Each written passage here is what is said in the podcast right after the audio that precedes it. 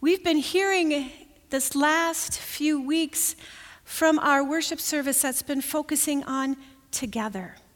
We've been hearing from these beautiful and well loved passages that share with us both what Jesus taught and share with us about our Lord Jesus.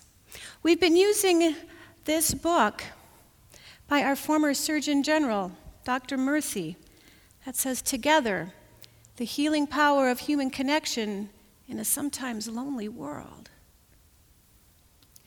We've been looking these past weeks at the fact that our communities are, we are, we're feeling disconnected. And there's a sense of loneliness. We've been looking at that in many different ways and hearing good news and hope in the midst of that as we gather in community, even from a distance. And this morning, we're going to bring this sermon series to a close as we heard from the Gospel of Mark, the third chapter. And Jesus does something radically new, radically different that has ramifications that even now continue to ripple out and touch our lives. And I want to share with you, as we kind of give it in the mindset of what Jesus was talking about, I want to share with you a short story. In fact, it came from the Reader's Digest, so we know it's super short a story of a mom.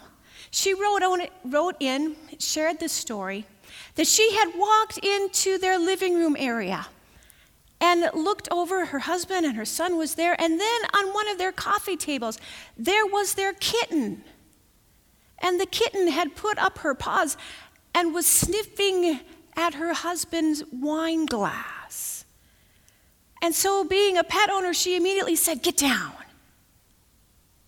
and as the kitten got down and, and wandered off, the mom said to her husband and her, to her, the wife said to her husband and her son, Well, I've never seen, I've never seen her do that before. I've never seen our, our kitten do that.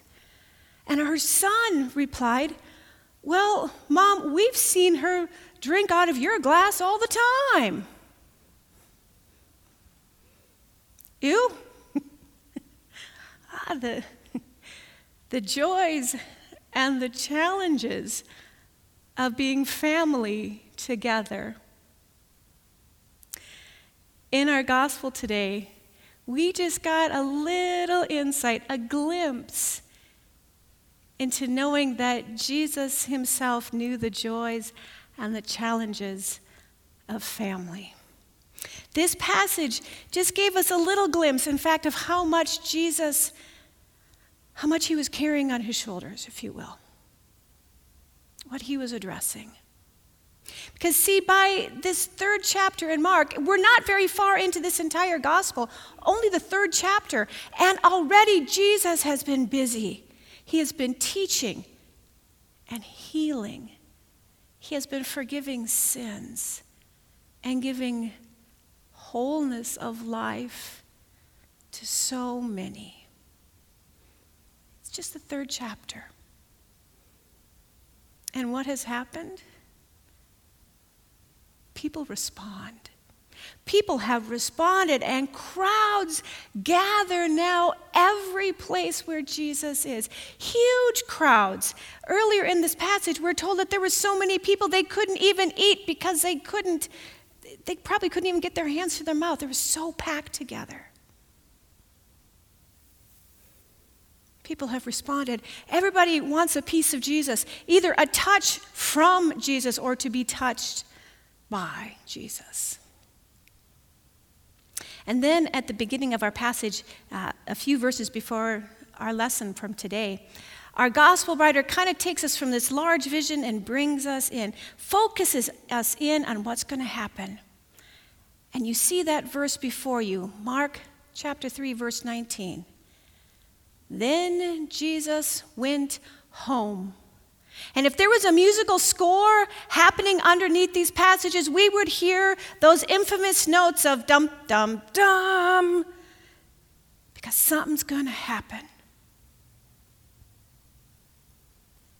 Jesus went home where his family is and the crowds have gathered. Pressure of the crowds is there. And the religious leaders, those who had power, those in authority, those who were already upset and angered and disgusted with Jesus, they are now there as well. And they want to do everything they can to discredit what Jesus has said and done, to say that it's evil and wrong and bad. And just as Jesus is responding to these religious leaders, his family comes.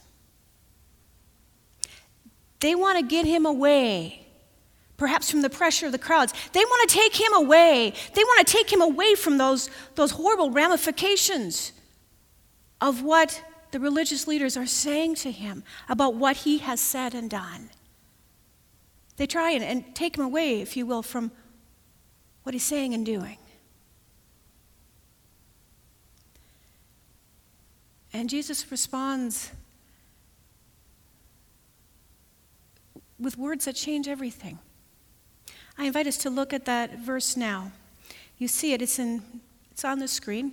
Mark 3, verses 34 to 35. Jesus said to those who had gathered around him, Looking at those who sat around him, he said, Here are my mother and my brothers. Whoever does the will of God is my brother and my sister and my mother. Jesus renounces the claim that his family had on him, and instead, Jesus does just does a radical thing. He redefines what family is. He draws lines anew. Jesus makes the circle bigger. All who do the will of God are my family, says our Lord who is in the family now is radically defined anew. Those circles are wide open.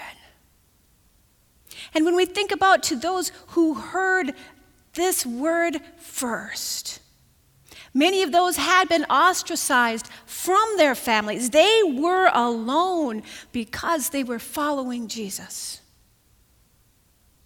And suddenly, they're not alone anymore. They have family. Jesus welcomes them into his family. I think Jesus' words proclaim hope to us as well. This day, in the midst of everything that is going on in our culture, in the midst of everything that is happening in our nation, Jesus' words proclaim hope and life to us as well. If you feel that you are alone, please know Jesus welcomes and loves you. You are part of the family.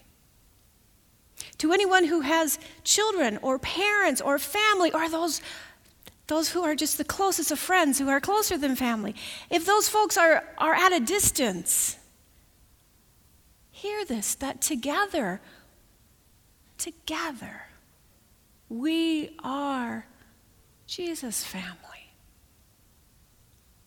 We're not walking alone.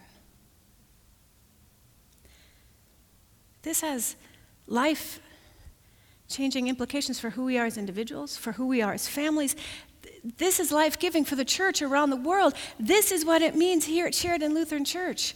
Last week, you heard Pastor Greg say, We are a family of families because we are the Lord's family. We are walking together with our Lord and Savior. Today, I want you to hear those words, and I hope they're healing. I hope they, they bring a sense of renewal and hope.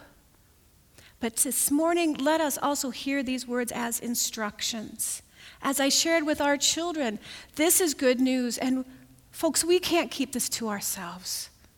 We need to be about welcoming and sharing this good news that Jesus has redefined what it means to be family. All are welcome. Our author, Dr. Murthy, shared that the impact that, that when we have these these family relationships that are genuine and life giving. Jesus' family. that these genuine relationships have radical implications on who we are as individuals and who we are as a community. In his book, he shared the power of these relationships. He writes that when he was about one years old, his family moved from southern India to Newfoundland, the easternmost province of Canada. And he writes, I often wondered how two people, his mom and dad, raised in the warmth of South India, could have sustained themselves in such harsh, cold, and blizzard like circumstances. And his dad shared. It was the connections we formed with people, my father told me. In the blistering cold of Newfoundland, my parents found themselves warmed by kindness and friendship of people who, yes, were their patients, but also their community. They made us part of their family when we had no family. Hear that again. That's huge for who we are right now. They made us family when we had no family. That's powerful. We are the family of Jesus. Here at Sheridan, we are a family of families centered on Jesus. And this is healing for us, and this is also our call to be about sharing that good news, to be the hands and feet of Jesus. Maybe delivering things on paper plates. Because our communities are hurting. All we have to do is reflect on what has happened in our nation just this week. We have good news, and there are folks that are yearning to hear it. This sense of disconnection and isolation that Dr. Murthy talks about, we know it's real. How much more powerful do we know that these genuine, real living relationships have on who we are and who we can become? Hear the good news one more time. You are part of the family of Jesus. Jesus' arms are wide open, saying, Welcome. You are loved. Let us now take that good news and continue to form genuine, living relationships and share this good news with all those are, around us. And what a blessing to know that because of the power of the Holy Spirit, we are not walking alone. Thanks be to God.